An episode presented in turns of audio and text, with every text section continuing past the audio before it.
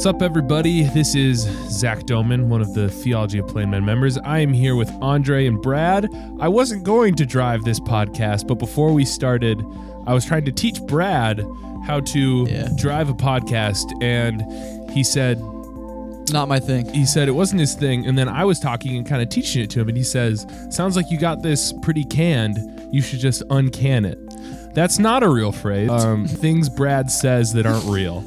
Um, anyways, welcome to the Theology of Plain Men podcast, everybody. We are the TPM guys. Like I, I said, I'm really, here with really want to give a rebuttal right now, but I got nothing. you have Sorry. nothing. Keep you have nothing. I'm right. You're wrong. Um, we are a group of ordinary dudes who value a higher thinking of God beyond just the the milk that Paul writes about as far as doctrine is concerned. We think there's there's more to be had. Um, there there's value in thinking about theology, even though we don't have PhDs in divinity or masters of divinity, anything like that. We're not. Okay, speak for yourself. Zach, this is why you opened it. You have such a great can. I don't think you should say that out loud.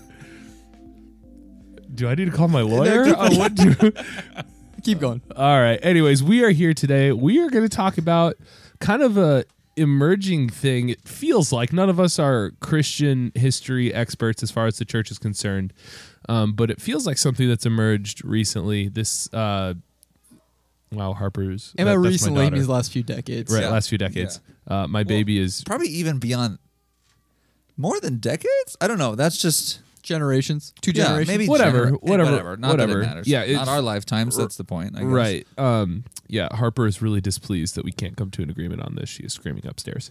Um, the idea of small groups and this small group Bible study thing that we see in every church, it's very prevailing, in, especially in the evangelical church culture.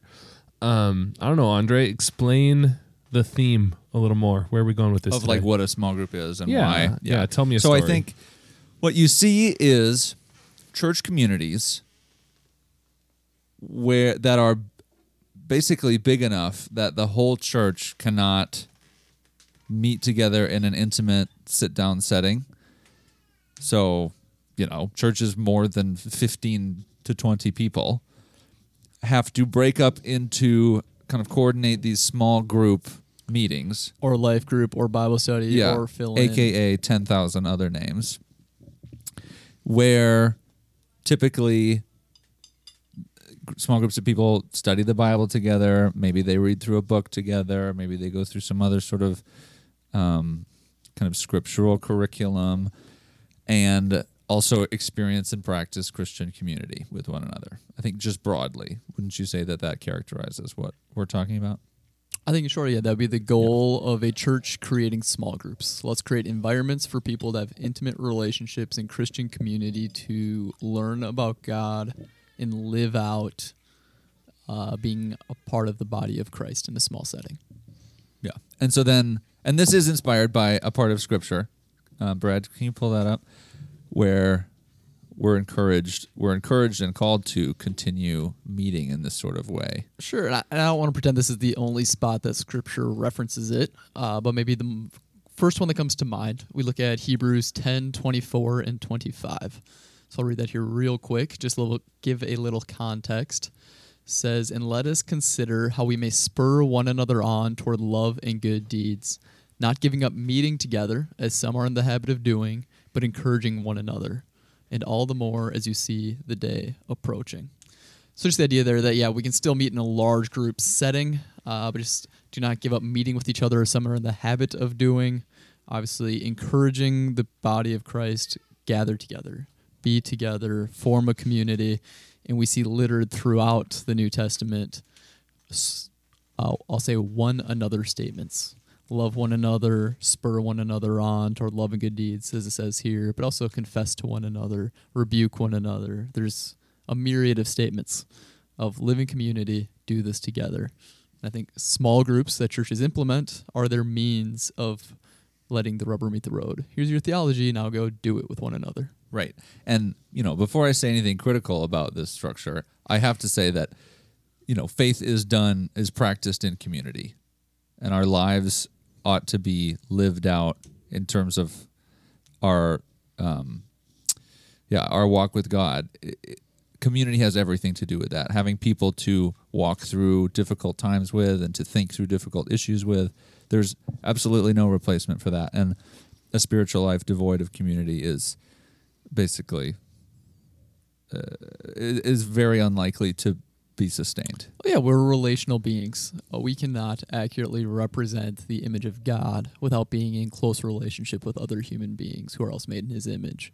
And just one example, or two quick ones, I'll say. We just look back to first couple of chapters of Genesis. We see that God, A, is a triune God. He is three, three persons within Himself. Relationship right there. But additionally, creates human beings uh, creates these beings that he can come and be in a relationship with, walk among us, as we see in the early chapters of the Bible. And so, just right from the start, clearly relationships is a high priority as part of being in the image of God. Yeah, um, and I think too, uh, you kind of touched on it earlier. As churches have gotten big, like big, big, like where you don't know everybody, big, thousands of attenders, kind of big. Um, you know, it's. I think it's. I think it's wise, really, to kind of organize an environment where you can foster intimate relationships and this intimate sense of accountability. Um, it's. I think it's the church uh, creating an environment where people, where it's easier to be close with your neighbors, right? Because you can be in community with people you're not close with, and that might not be that helpful. Um, but when you create an environment where um, it's less uh, scary, I guess, for lack of a better word, to be intimate and be close with people, um, and I think putting it into a group of you know ten to fifteen people um, kind of breaks down that barrier of you know this is kind of intimidating to get myself out, but get myself out there. But when it's just with a few people, I think that fosters a lot of good. So I'm sitting here, mouth close to the mic, with two guys staring at me, thinking I'm about to say something. So I will. I'll say something. Yeah. Uh, yeah, if you're not going to say something, that is terrible podcast etiquette. So the topic is small groups. Uh, we kind of laid a foundation. What are they? Why do churches do them? How are they representative of maybe scriptural commands? Uh, I guess just like well, what is what is the goal here? Like, yeah, we can describe them. Churches are doing them. Is it they're like a pro con list of how to have a good one, or why to even do them? Should we do them? Should we attend? Like, we're I have plenty of thoughts on the topic, but where we're trying to go with this right now. Yeah. Well, I think that aside from the things that we have mentioned, that being fostering community, fostering intimacy, close, you know, relationships and providing a place to study the Bible intentionally with other people. You know, I, th- I think that those are the bare bones reasons for it.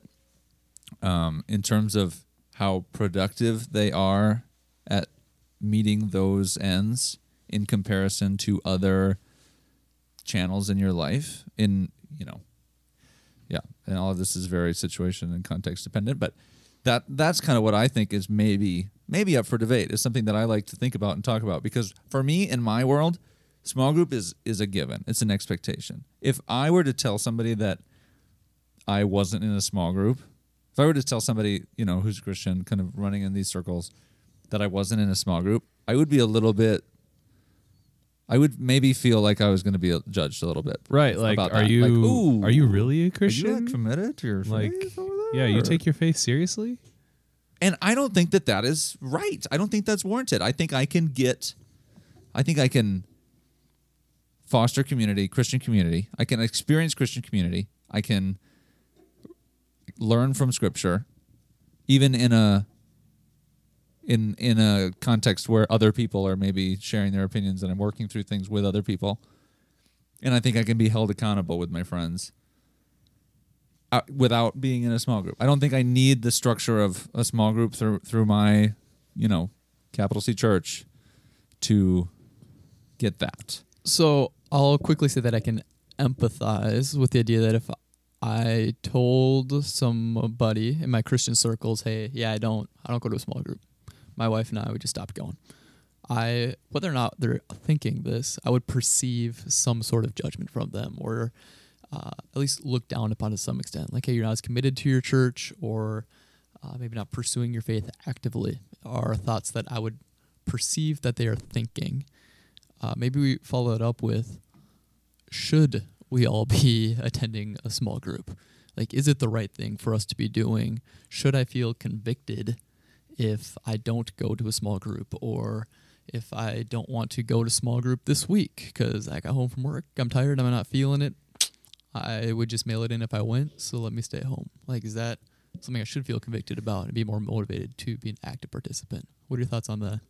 I am going to speak what I'm going to call my thesis statement for the night.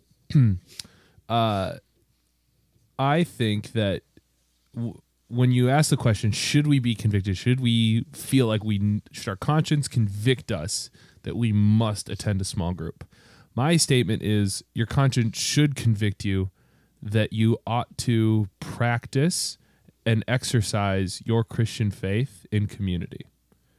I'm going to leave that thesis statement there because Andre, you, you say, you know, I don't feel like I need the structure of a small group to grow in my understanding of the Bible with other people, to practice my faith and serve my community with other people, to uh, have accountability with other people. Um, you you don't need that, and, and like we have that here. Like us three, we we are not in the same small group. So you say he doesn't need it, but should he have it? And we are But- checking all the boxes of a small group. But I but that's Pretty what, much that's right my point. now, actually. That's that's my point is he does have it. Right? He he has that in, in even in this friend group. Right? The, the this group of theology of plain men, we don't none of us are in, I don't think, none of us are in a small group together. I don't think. Like We're- an organized small Mostly group. in different churches. Right. We're, we, we're split up in different churches, but our core group, when we meet up and we hang out, we function like what we're describing are the needs of a small group. Oh, I couldn't agree more. I would say that you men come alongside me and encourage me and challenge me extremely well. Like I look at you as maybe a great example of the body of Christ in my life. Right. So to your point, yes, keep going. so that that's where I think I'm going to leave it. Is I think we are called to do certain things in a community aspect, um, and, and you know, I- I want to emphasize as well serving the community and, and serving other people, um, both inside and outside the church in community. Um, I want to come back to that um, a little later on when we talk about kind of how should a small group look, but. Um, yeah, that's that's kind of where I want to leave it. I don't know. What are your thoughts, Andre? Go ahead, Andre. Hit it. Nope. Oh, okay. Well, I was gonna say. So let's, we're, I'm using Andre as a case study here, since and this- I'm okay with that. Andre hates small groups. I don't hate small groups. Aud- he told me well, he did. actually, Andre loves actually, his if I'm small gonna be honest, no, if I'm going to be honest, I don't. I'm not like 100 percent excited about the idea of small groups. I'm in a small group and I adore my small group, but I like institutionally speaking, for those I'm not sold on small groups. For those listening who are in Andre's small group, he has Yeah. told me he loves you all. Yeah, he thinks all you're wonderful people. but he hates the structure that you've created for him. yeah, that you've created. Yeah, no, yeah, it's your fault. So with No. Andre as our case study, uh, all right, he has a strong community of believers outside of his small group that he can do life with, that he can do the one another's of scriptural commands with outside of small group. Should he still be attending a small group? And I don't love the word should, but is there a value add? Is it worth his time, worth his investment to still attend the small group? And I'm going to argue yes. So and why, Bradford? yeah, I'm getting there. So, so I can empathize with a lot of Andre's takes. F- oh, Bradford? Yeah, I just That's threw one I out let there. Can we go, but- rewind that? Whoa. Let's not rewind that. Let's not repeat that. I empathize with a lot of Andre's takes of okay, the structure that is small group. Uh, like there's ups and downs to it, and we can get more into that if we want. But in short, should we attend it? I think it's a value add, almost no matter who you are. I think there are maybe situations. I don't want to throw a blanket over everybody, but maybe key things to think about as we look at the idea of being invested in a small group is this is an opportunity for you to invest in the lives of other believers and meet them where they're at in their walk of faith. And some of them may be more mature that you can learn from, other may be more immature in their faith, and you can come alongside them and encourage them. Uh, and I think no matter how strong your community is outside a small group, small group is still a consistent platform for you to not consume but produce. Go invest let that be an opportunity for you to love those people. Yes. Good. So I completely agree with that. And I would even build in another reason that the structure and the institution of small group is actually a good one. Because if I didn't if I really didn't like small group that much, I wouldn't go. Right? So there has to be I'm not Sounds like a challenge. I'm not crazy. Like I don't unless just, we shame you enough, then you Well, can yeah, that's well, pff, yeah. I, I that sounds like a joke, but I'm sure there's a very big population of people that are going to small group because they're ashamed not to. Um, no, I actually really believe in what Brad is saying about being there for fellow brothers and sisters in Christ for the sake of, yeah, letting your life experience be a bounty to them, be available to them. Um, and and also to say, yeah, I don't have it all figured out either. Like this is a place that I can meet people and do life with people that might have life experiences of their own that would go a long way in my life, in in uh, in my walk. And I get that, and I and I I understand. I say I get that. I mean, I understand that, and I also receive that. So, you know, whatever. I like to say dramatic things. The other element that I see in small groups that I really believe in is fostering an environment, supporting an environment that is potentially more welcoming to seekers, people that are kind of, as it said, kicking the tires of Christianity. Um, it may be more welcoming to those types of people than a Sunday morning church service. That they could have a place where they could relationally experience the gospel and see Christian community played out. Um, and have that be a, an awesome opportunity for them. I, I think that that is one of the things, one of the roles that small group serves, and I'm passionate about maintaining that environment. And so, if that's even if that's the only thing that, the only which it's not, but even if that was the only fruit of small groups, I would still go just to keep that place alive for for myself or other people to bring others into. So, Yeah. l- let's talk for just a minute here and say the target audience right now is people that either are not attending a small group or they're thinking about no longer attending a small group. There's the target audience. What would you want to tell them right now? So the biggest uh, one, I think I- I'd like to know why, but the biggest. I'm just going to speculate here for a moment.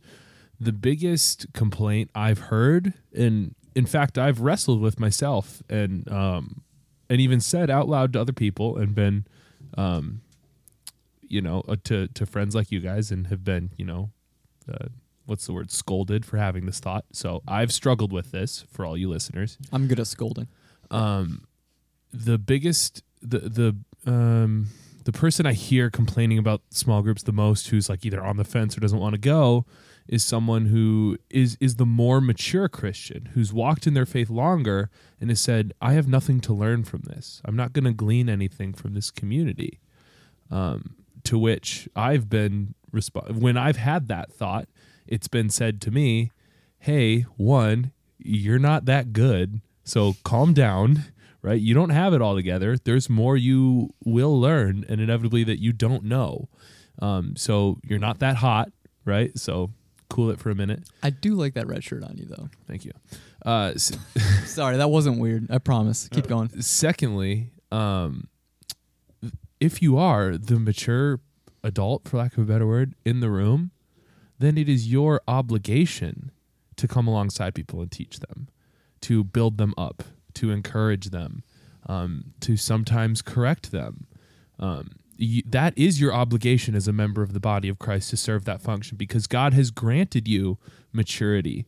Um, he has brought you this far in the faith and revealed these things to you. So you ought to share those with people who are struggling with them or people who don't quite understand a, a part of the Bible, who need help, whatever it is. Um, so that's, I think that's a big thing to say. So if you're to the mature person out there who hates small groups, um, and doesn't want to go because you feel like there's nothing for you. One, you're not that hot. Calm down. Two, um, if if you are that hot, right? You are that good. You are that mature. You know that much about the Bible.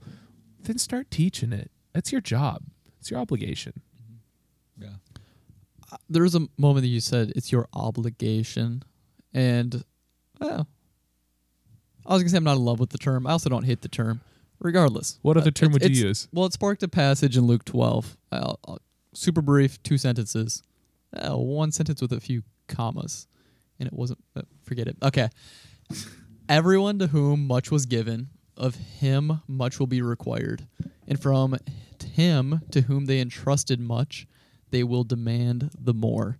If you want the context, go read Luke 12. It's toward the end.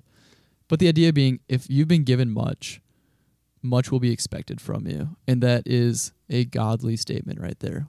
We have been blessed with much. And I don't think that's just speaking about a physical blessing, but maybe for those who are mature in their faith, who met God earlier in their life, who had role models and other people in their community to speak into their lives and help them to grow and mature and come closer to God. Yeah, those are blessings that God gave you to transform your life, to draw you near to Him, to give you knowledge about Him. He gave you much. Much is expected. Like, it's not your fault that you're super close to God and you know a ton. Like, that's a huge blessing. And you ought to invest that back into those people around you. So, yes, you are obligated. Yeah, I was gonna say that sounds a whole lot like yeah, an obligation. You are obligated. Yeah, I, I concede. All that to say, Zach's right.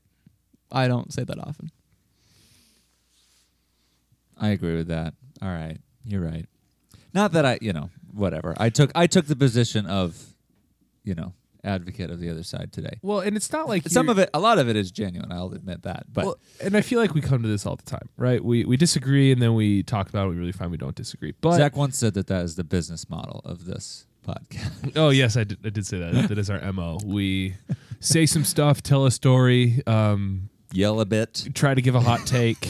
I want to point out real quick. So that may be our business model. It's not lucrative to this point. Uh, we are still chasing that blue check mark. So feel Zach free to follow been- us. Zach has been out. We or don't- Brad has been after the blue check mark since I think day one. Please, if you like what we are doing, follow us. It's the least you can do. Petition Instagram, basically. All right. So to try and get this back on track, despite your guys' best efforts to derail us, um, I really think you, you kind of said you took the opposite stance, but I, I really don't think we have.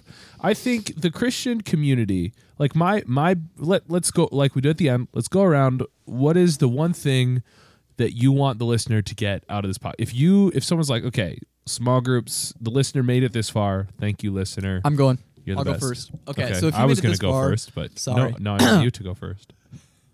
look at your small group right now and ask yourself are they spurring one another on toward love and good deeds? Are they a Christian community looking to grow in their faith together for the sake of producing good fruit, producing godly fruit within, but also being a blessing to their community? Ask that question, and if the answer is no, that's on you to go make a difference. Start having conversations one on one with people in your small group.